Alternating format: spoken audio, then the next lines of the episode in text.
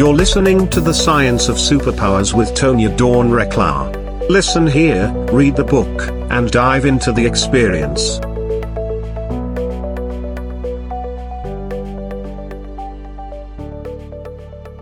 Hello, everyone, and welcome back to the Science of Superpower. So delighted to have you here with us again. And I'm here with Darrin Erickson. Hi, Darrin. You want to say hello to everyone? Hi, everyone. Thanks very much for having me on the show, Tonya. oh, you are so welcome. I'm so glad that you're here with us.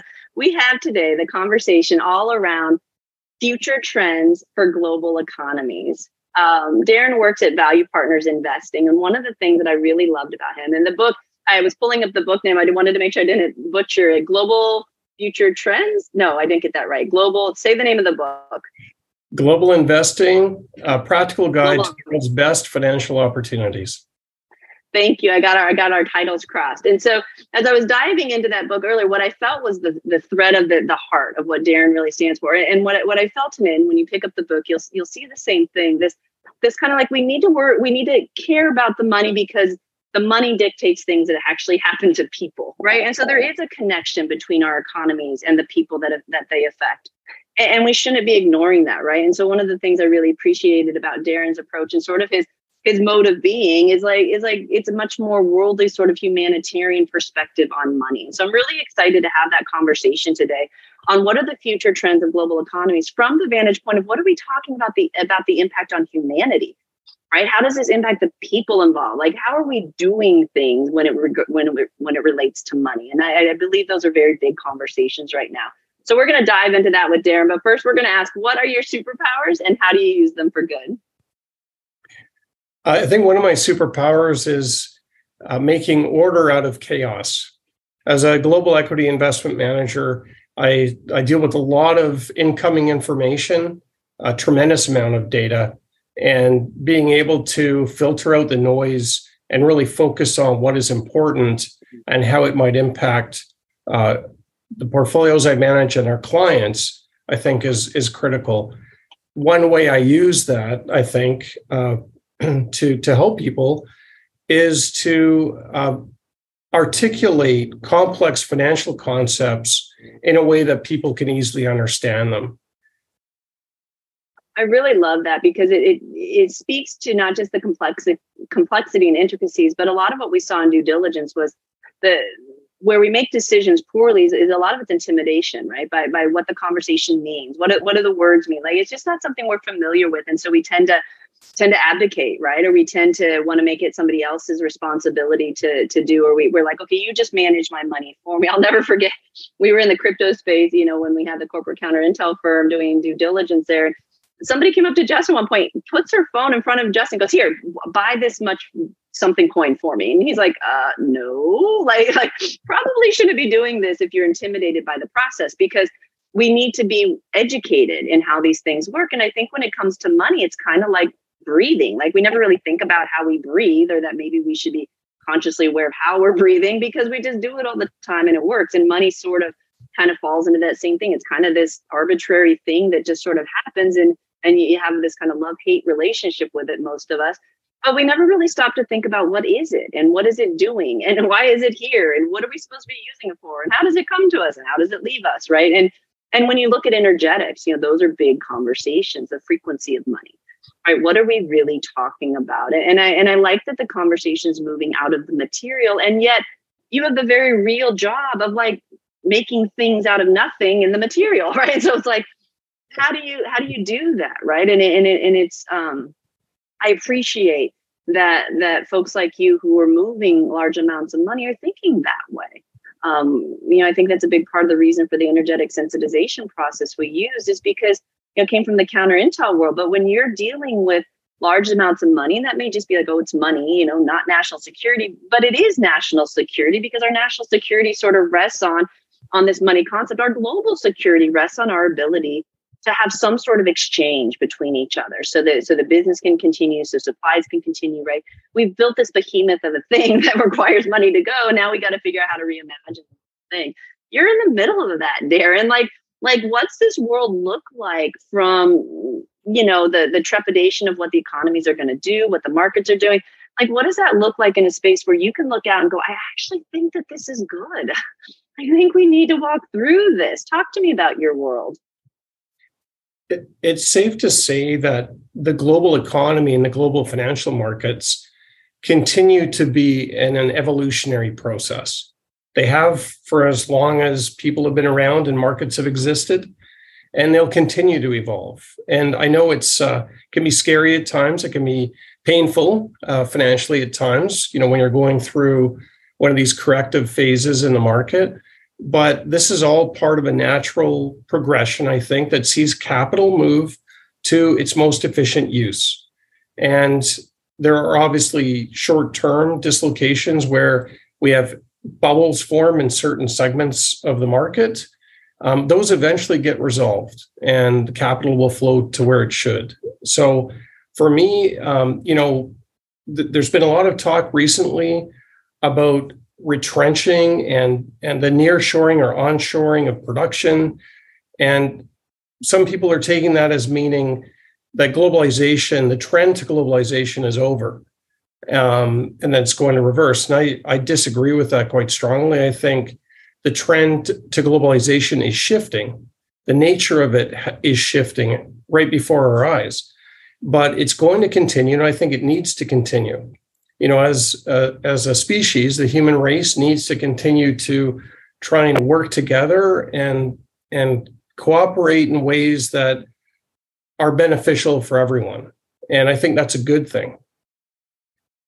I agree with you. And I do think that we're looking at some unprecedented times. I remember I had Ervin Laszlo on the show. I did a whole feature on the men of co-creation. And know, he's in his 90s, 109 books, multiple peace prizes from different countries and PhD, you know, and all that good stuff. And he's been in this conversation for a really long time. And his stance is that this is different, right? We're evolving at really rapid rates. And this is a shift, a very significant consciousness shift. And I asked him, I was like, because I, I see that and I feel it too. But I have my pieces, my scientist inside of me. And I'm like, okay, how do we know? Right? How do we know? How do we know that to be true? Right. And it was a beautiful conversation. And and at the heart of it we can't know for sure but i do think that with the uh, you know us all living in a pandemic possible reality now that's undeniable um, things are different. Our consciousness has shifted. What matters to us shifts. And and regardless of what happens with the economies i know a lot of us are really interested in seeing those dollars turn to to good right? Turn to social impact because we do see um, an upheaval in the systems and, and, and a lot of us are, are urging that on really like chip, making more chips and, and trying to pour light into some spaces where light hasn't been for quite a long time.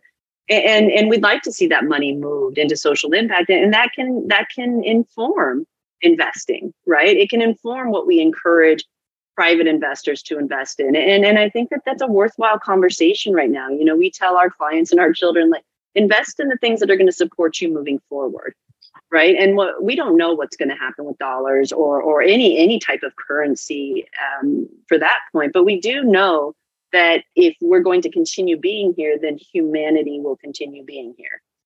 Like that's kind of the, that's all we know right? If one of us is here then humanity is here. Like end of story. What do we want? How do we want to live right? And so so I think investing in that kind of a concept of, of, of turning those dollars and the, those those pounds and the currency into into social impact is always an incredible investment. But it's not popular when things are uncertain and people want to grab and take and have more because of the uncertainty. And but I believe that we're being shown that that's that you can't hold on to it.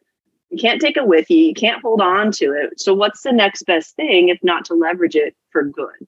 Um, and then maybe that's my pie in the sky kind of Pollyannish look at things because um, I've seen the other version of things and I, I'm not voting for that. And so, how do you handle conversations with people when when sort of your mission and purpose is to say, "Hey, I look out this far. I see a humanity that that that can do better," and and yet you're working with clients who, in a very real sense, are like, "Hey, I'm concerned about my family." and my children. End of story. How are we going to survive? And it's like, uh, you may not if we don't look at this one, right? So, how do you kind of navigate those conversations with people depending on where they're at developmentally? It really is a balancing act between sort of short term concerns, um, short term goals in, in, terms of what people want to achieve financially. And obviously, yeah, everyone has a different time horizon. You know, if you're young, you have a long, longer time horizon You can maybe uh, look at things a little bit differently than if you're on the verge of retirement. And you know, current income is is the primary concern, not how your investments are going to impact the rest of the world. But there is, without a doubt, a very clear and growing trend toward um, socially investing, or um, you know, you call it whatever you want. If it's ESG, environmental, social, and governance issues, I think really it's it comes down to being socially aware and responsible when you're investing your money. Because i think the long in in the long run the only sustainable investments are going to be those that uh, ultimately help humanity. It's you know in the short term anything can happen. But in it the long does. run and it does. In the long run, you know, we all live on this uh, on planet Earth, and you know how how the planet fares environmentally, how we fare socially in terms of uh, you know our political systems and their stability.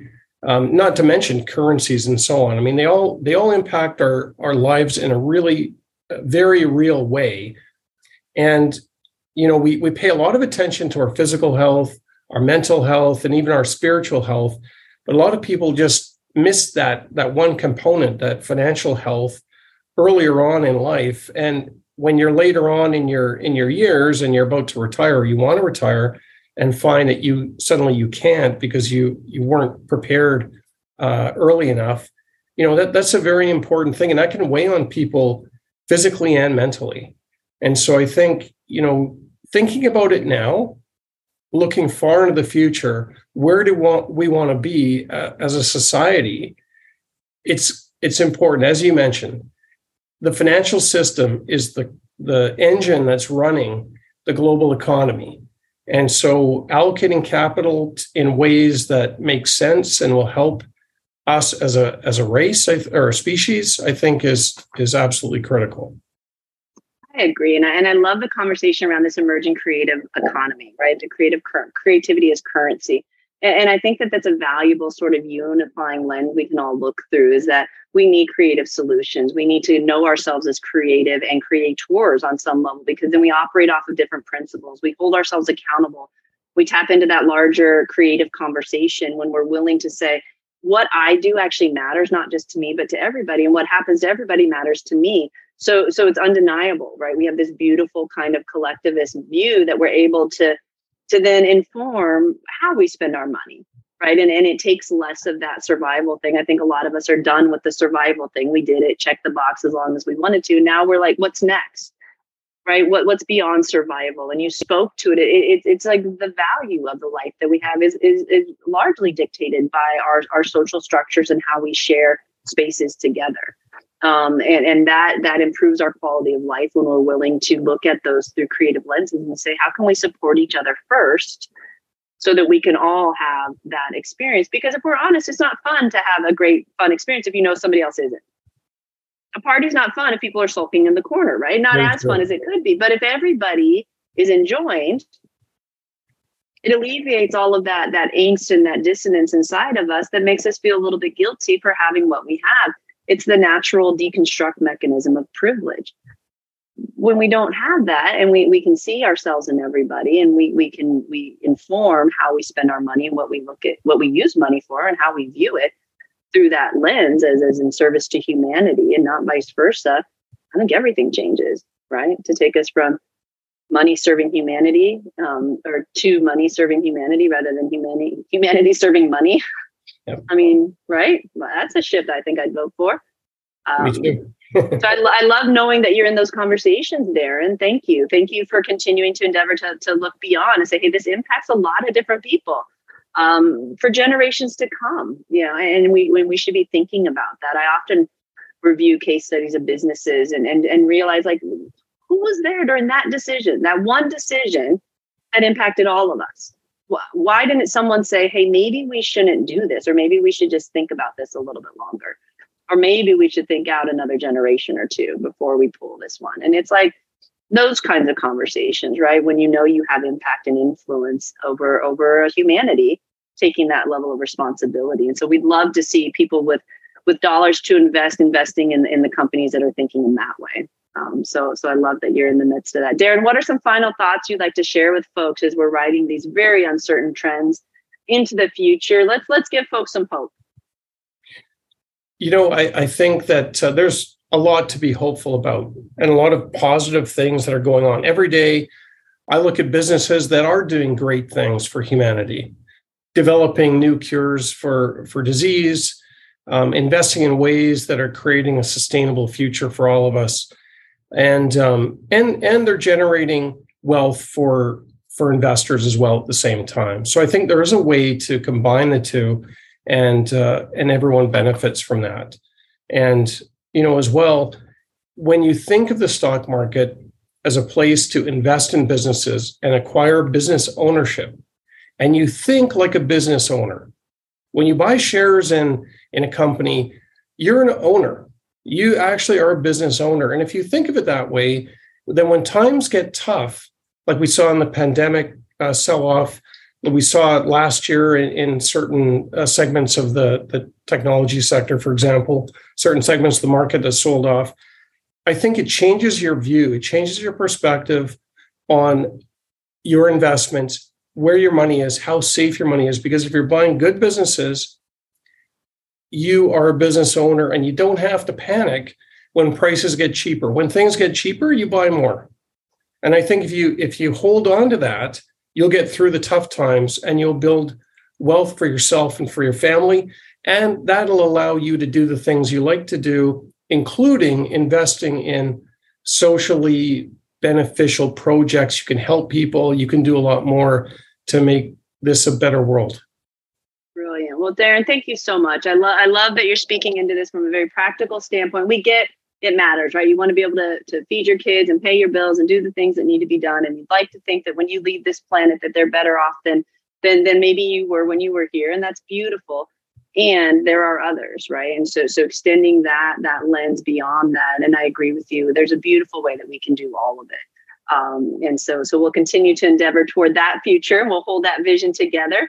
Um, and so thank you, Darrin, for, for doing what you do in the world and, and for being who you are and for coming on the show and sharing your knowledge. We appreciate you. Thank you very much, Tony. It was my pleasure. Beautiful. And to all of you out there, thank you again for being here with us. We love that you support it. Make sure you get over and check out um, Darrin Value Partners, right? Where can we send Value Partners? I've got it right here valuepartnersinvestments.ca.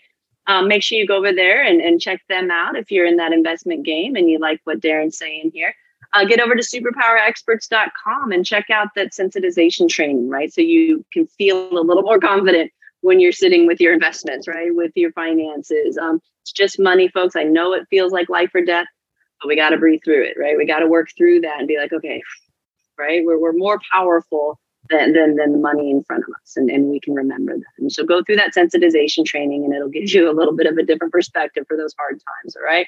I know that we're all in this together, folks. We're, we're going to get there. We're going to walk through this and we're going to see ourselves into a much better future, future vision moving forward. Thank you for being here with us. We love you all. Remember who you are. Um, and we love you. Until next time, love each other. Goodbye for now. Hello, everyone. I'm Tonya Dawn Recla, Director of Superpower Experts. If you're ready to activate your superpowers and turn your lifetime journey into the journey of a lifetime, Go to superpowerexperts.com and get started today.